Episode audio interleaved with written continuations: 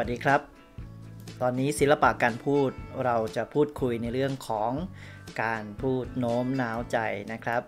การพูดโน้มน้าวใจมีความสำคัญมาก ๆ การที่เราต้องการอะไรสักอย่างหนึ่ง อยากให้ใครเขาคล้อยตาม อยากให้เขาเห็นด้วย เราก็คงจะต้องมีกลวิธีในการโน้มน้าวใจนะครับ ซึ่งการโน้มน้าวใจเนี่ยก็อยู่รอบๆตัวเรา แต่ที่เห็นชัดเจนมากที่สุดในเรื่องของการโฆษณานะครับ การชักจูงใจให้เราสนับสนุนเห็นดีเห็นงาม ซื้อสินค้าเหล่านั้นด้วยกลวิธีการต่างๆนะครับ วันนี้ก็จะพูดถึงหลักการพูดโน้มน้าวใจ กลวิธีในการพูดโน้มน้าวใจ ที่จะทำให้เรานั้นประสบความสำเร็จได้นะครับ เดี๋ยวเรามาดูขั้นตอนต่างๆ กันเลยนะครับ ก่อนอื่นก็คงจะพูดก่อนนะครับว่า การโน้มน้าวใจก็คือการพยายามทำให้บุคคลอื่น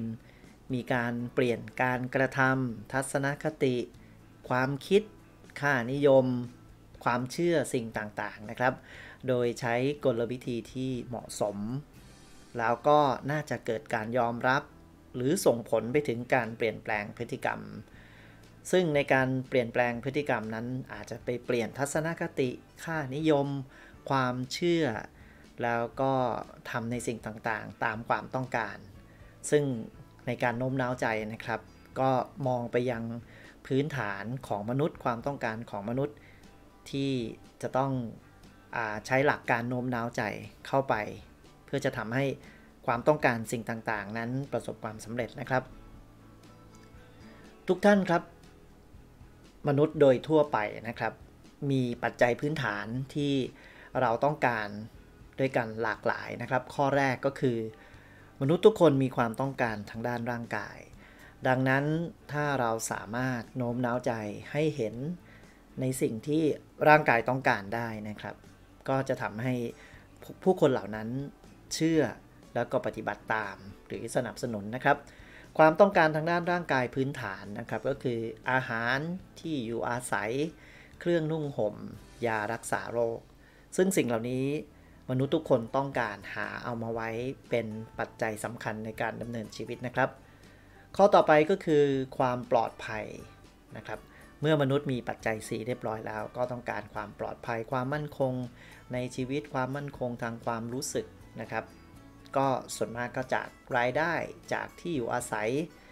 ที่ทำให้เขารู้สึกปลอดภัยมั่นคง เดี๋ยวนี้ก็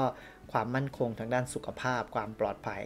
นะครับ ปราศจากโรคภัยแค่เจ็บก็สำคัญมาก ต่อไปความเป็นเจ้าของนะครับเขาบอกว่าเมื่อมนุษย์มีฐานะและความเป็นอยู่ที่ดีพอสมควร ก็จะเริ่มมองหาเพื่อนหาญาติมิตร แล้วก็การมีครอบครัว เพื่อจะแสดงความเป็นเจ้าของมีส่วนร่วมเรื่องจากการสร้างฐานะสร้างครอบครัววงตระกูลนะครับ ต่อไปปัจจัยพื้นฐานของมนุษย์ข้อต่อไปก็คือ การยอมรับในสังคมนะครับ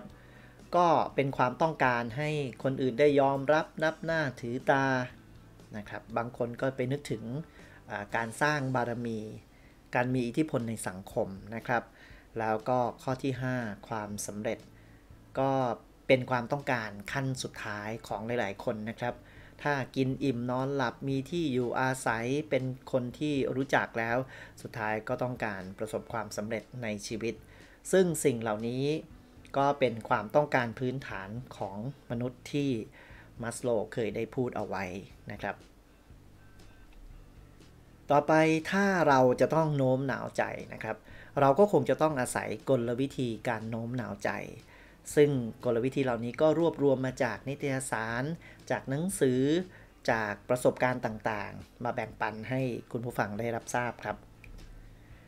ในข้อแรกนะครับการแสดงให้เห็นถึงความน่าเชื่อถือของบุคคลผู้โน้มน้าวใจ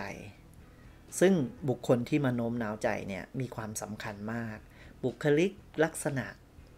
อาชีพ วิธีการพูด ก็ต้องตรวจสอบว่า คนเหล่านั้นที่จะมาโน้มน้าวใจเหล่านั้น มีความรู้จริงในเรื่องนั้นหรือเปล่า เช่นเขามีความรู้ความเชี่ยวชาญในเรื่องของเครื่องสำอาง เวลาเขามาโน้มน้าวใจในการแนะนำผลิตภัณฑ์เสริมความงาม ก็จะสร้างความน่าเชื่อถือ บุคลิกลักษณะของคนที่มาแนะนำนั้น ดูแล้วสวยดูแล้วบุคลิกดี ผ่านการใช้เครื่องสำอาง อันนี้ก็เป็นการตอกย้ำนะครับว่า เขาเป็นคนที่มีความรู้จริง แล้วก็อาจจะใช้ผลิตภัณฑ์นั้นจริง ข้อต่อไปก็คือมีคุณธรรม มีความปรารถนาดีต่อผู้อื่นนะครับ ก็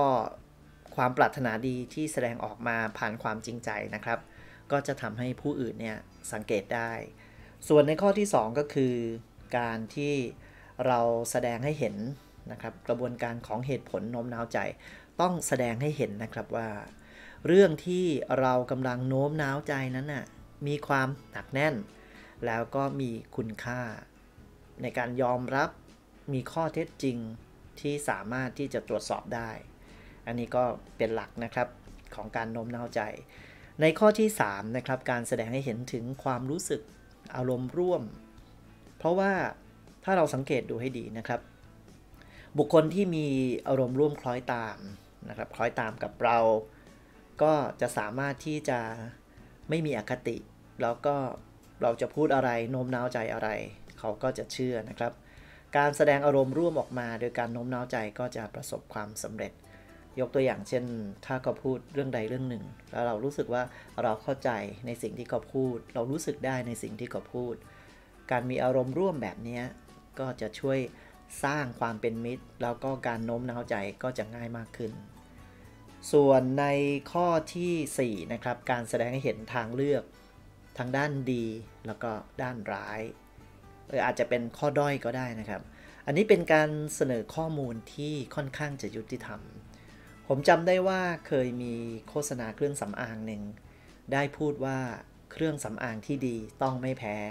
ไม่ว่าจะราคาเท่าไหร่ก็แล้วแต่ถ้าคุณใช้แล้วไม่แพ้ แล้วก็ช่วยรักษาผิวหน้า ช่วยบำรุงผิวหน้าได้ อันนั้นแหละจะเป็นเครื่องสำอางที่ดี เพราะว่าต่อมาผลิตภัณฑ์นั้นเขาจะพูดว่าเครื่องสำอางของเขานั้น ไม่แพ้แล้วก็ราคาไม่แพง ซึ่งพอเราฟังแล้วก็สะดุดหู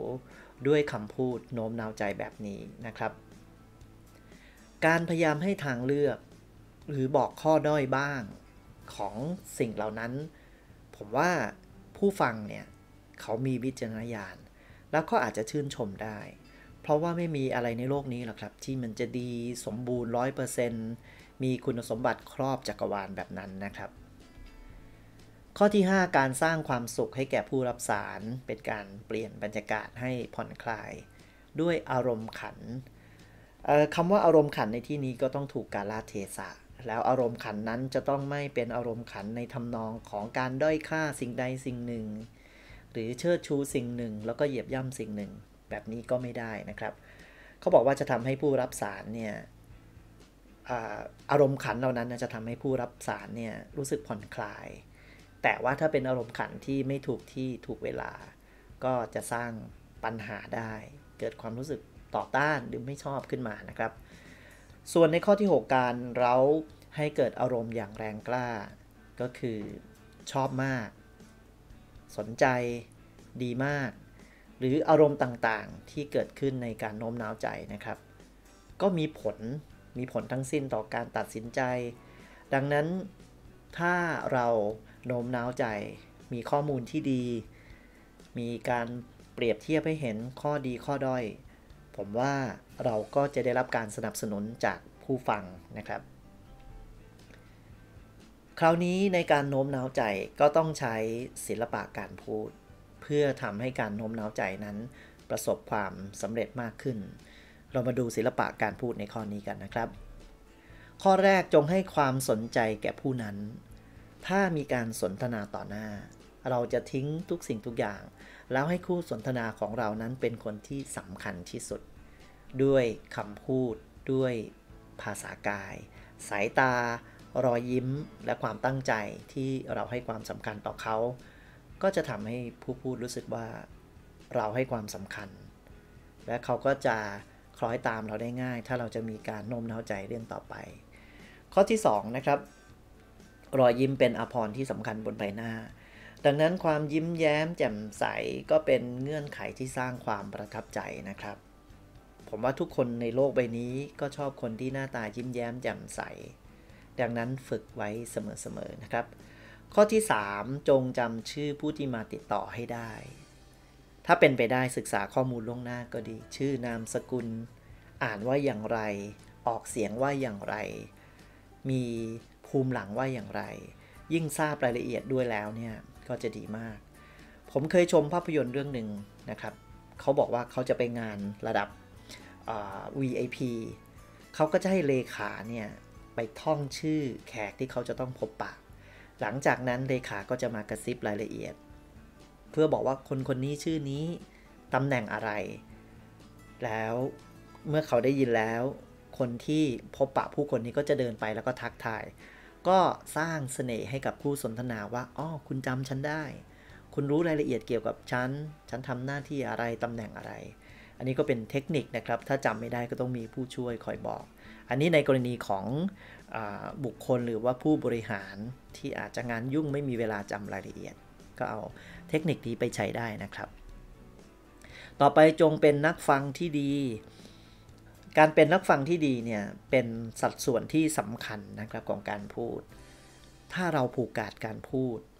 นะครับ การผูกขาดการพูดก็จะทำให้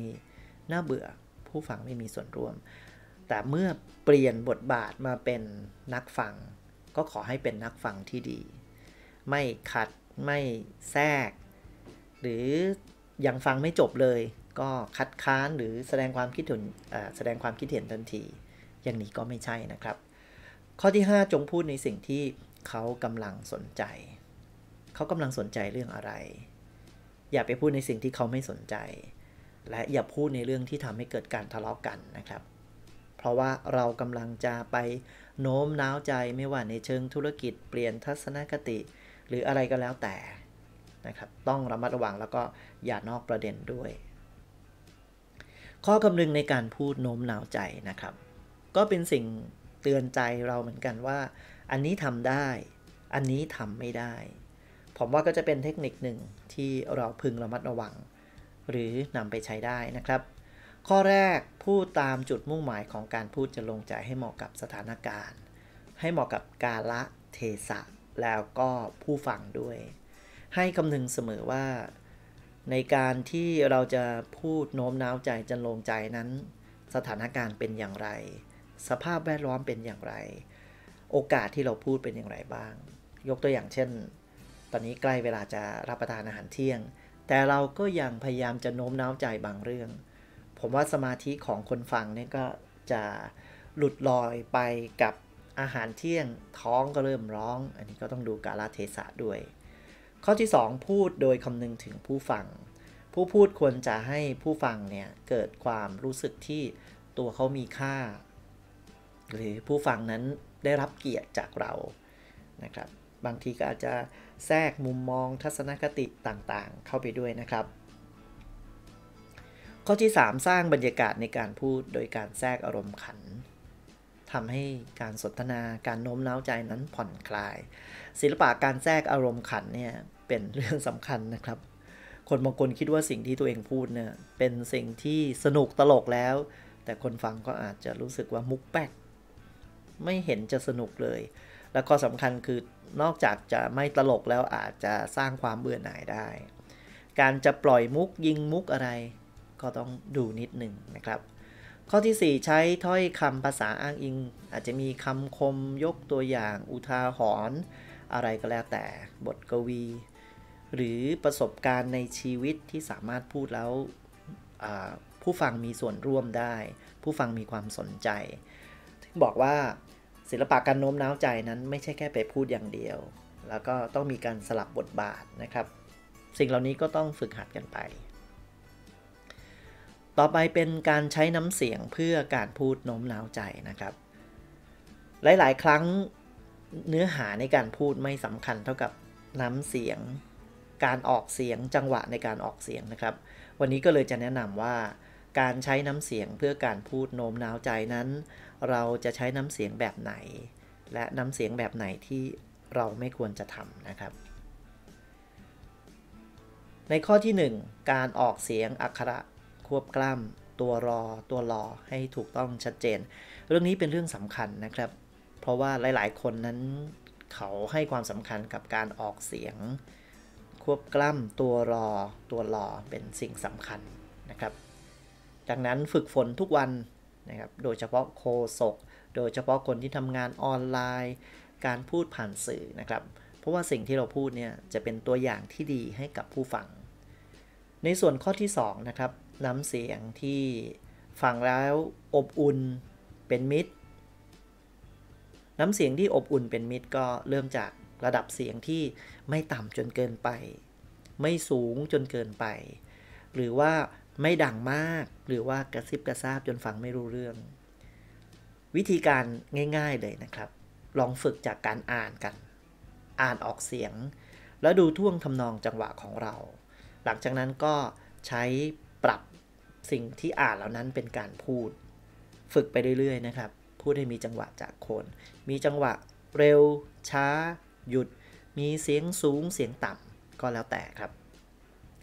ข้อที่ 3 นะครับ ใช้ระดับเสียงพูดหรือว่าพูดผ่านไมโครโฟนได้อย่างเหมาะสม ฟังสบายๆ ผมเคยเข้ารับการอบรมนะครับ แล้วก็เนื้อหาการอบรมน่าสนใจครับ แต่ว่าพิธีกรพูดดังมาก แล้วก็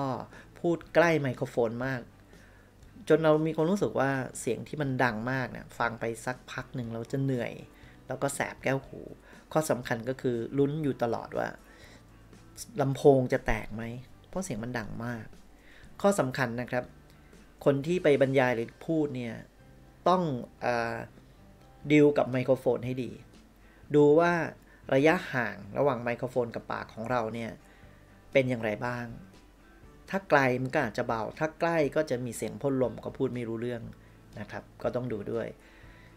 ในข้อที่ 4 มีน้ำเสียงที่แสดงออกถึงความรู้สึกจริงใจ ใส่ใจแล้วก็ปรารถนาดีต่อผู้ฟัง น้ำเสียงที่เป็นมิตร ห่วงหาอาทร มีความปรารถนาดี สิ่งเหล่านี้ใช้กับการพูดทุกประเภท เพราะว่าใครๆก็อยากได้ความรู้สึกที่ดีจากการพูดคุยจากสารที่เราส่งไปนะครับ ข้อที่ 5 ใช้น้ำเสียงลีลาการพูดที่หลากหลายที่เราเตรียมไว้นะครับ ไม่ได้พูดโมโนโทน ไม่ได้พูดแบบว่าเหมือนละครเวที เล่นใหญ่อะไรขนาดนั้น หรือไม่ได้พูดเรียบร้อยจนเกินไป ก็ดูลักษณะลีลาน้ำเสียงให้ดี แต่ดีที่สุดคือการเป็นธรรมชาติ มีเสียงสูงเสียงต่ำมีหยุดใช้วาทศิลป์ต่างๆ ให้เหมาะสม วิธีง่ายๆเลยนะครับ บันทึกวิดีโอบันทึกเสียงเอาไว้ก็ได้ แล้วก็ตรวจสอบว่าพลังเสียงของเราที่พูดออกไปนั้นเป็นอย่างไรบ้างนะครับ ข้อที่ 6 มีจังหวะการพูดการหยุดการฟังที่น่าสนใจ บางครั้งการหยุดเนี่ยจะทำให้ผู้ฟังสนใจ อย่างเช่นผมพูดว่าคุณผู้ฟังครับ คุณผู้ฟังทราบไหมว่า ภูเขาที่สูงที่สุดในโลกคือภูเขาอะไร กับอีกแบบหนึ่งเราพูดว่าคุณผู้ฟังครับ คุณผู้ฟังทราบไหมครับว่าภูเขาที่สูงที่สุดในโลกนั้น ชื่อว่าภูเขาอะไร อันนี้ก็จะทำให้คนฟังจับประเด็นไม่ได้นั้นจังหวะการพูดนี่สำคัญ นะครับต้องฝึกอยู่บ่อยๆในส่วนข้อที่7นะครับมีการใช้น้ำเสียงประกอบสื่อการพูดได้อย่างกลมกลืนนะครับพูดประกอบสื่อไปบรรยายเกี่ยวกับสารคดีไปพูดอภิปราย หรือว่าไปใช้เสียงกับงานพูดแต่ละแบบ โดยเฉพาะการอธิบายประกอบสื่อ powerpoint นะครับ ต้องไม่พูดเยอะ หรือไม่ใช่พูดน้อยจนเกินไป หรือไม่ใช่ขยายความมากจนเกินไป จนกระทั่งเสียเวลา สิ่งเหล่านี้เป็นหลักการแล้วก็ไปฝึกปฏิบัติ แล้วก็ปรับใช้อย่างสม่ำเสมอนะครับ ข้อควรคำนึงเพื่อการพูดโน้มน้าวใจให้ประสบความสำเร็จนะครับ เรามาดูกันแต่ละข้อเลยครับ ข้อที่ 1 วิเคราะห์ผู้ฟัง เช่นจำนวนผู้ฟังการศึกษา แล้วก็ความสนใจของผู้ฟัง ถ้าเราทราบว่าผู้ฟังเป็นใครอายุเท่าไหร่ โดยเฉพาะกำลังศึกษาอยู่ในระดับใดมีความสนใจเรื่องใด เพศชายก็มีความสนใจต่างจากเพศหญิง อย่างนี้เป็นต้น การทำกันบ้านมาดีวิเคราะห์มาดีก็จะทำให้เรามีความมั่นใจ แล้วก็ตอบโจทย์ในการพูดโน้มน้าวใจนะครับ ส่วนในข้อที่ 2 ก็คือ ศึกษาบรรยากาศ ศึกษาสถานที่ว่ามีความเหมาะสมไหมถ้าจำเป็นจะต้องไปพูดในสถานที่เปิด เครื่องเสียงเราเป็นยังไงบ้าง มีเสียงรบกวนไหม มีเสียงก่อสร้างหรือเปล่า มีเสียงรถวิ่งผ่านไหม ทั้งหมดนี้ต้องศึกษาดูให้ดีนะครับ ส่วนข้อ 3 เลือกเนื้อหาที่เหมาะสมทันสมัยแล้วก็เป็นประโยชน์มากที่สุด ใครๆก็อยากฟังเรื่องทันสมัย ใครๆก็อยากฟังเรื่องที่มีประโยชน์ วิธีการง่าย ๆ ก็ดูอะไรที่เป็นกระแส แล้วก็อะไรที่คนพูดถึงมากที่สุดอย่างในยุคนี้ผู้คนก็จะพูดถึงการดูแลสุขภาพ วิธีการป้องกันโรคจากโควิด -19 หรือแม้กระทั่งการดูแลความรู้สึกตัวเอง ถ้าหากเราจะต้อง work from home ทำยังไงอยู่บ้านอย่างมีความสุขนะครับ อันนี้ก็จะเป็นหัวข้อที่คนสนใจ ข้อที่ 4 เลือกการพูดแล้วก็กิจกรรมที่เปิดโอกาสให้ผู้ฟังได้มีส่วนร่วม ผมว่าเราน่าจะมีโจทย์ในใจนะครับว่าเราเนี่ยจะพูดประมาณสักกี่นาที แล้วจะให้ผู้ฟังได้วมีส่วนร่วมกี่นาที แล้วหลังจากนั้นจะมีกิจกรรมอะไรบ้าง มีการตอบคำถามหรือเปล่า มีการแสดงความคิดเห็นไหม ก็จะทำให้บรรยากาศการโน้มน้าวใจเนี่ยดียิ่งขึ้นนะครับ ส่วนข้อ 5 เลือกสรรคำพูดที่ก่อให้เกิดในเชิงบวก ก็คือถ้าเราเป็นคนคิดในเชิงบวก เราก็จะเลือกข้อความถ้อยคำที่เป็นในเชิงบวก ฟังแล้วสบายใจ ฟังแล้วเอาไปใช้ประโยชน์ได้ ไม่มีใครชอบฟังคนที่บนนุ่นบนนี่สารพัดมากมายนะครับ เพราะฉะนั้นเมื่อเจอใครก็เลือกคำพูดที่ดีจะทำให้ผู้ฟังสบายใจด้วยนะครับ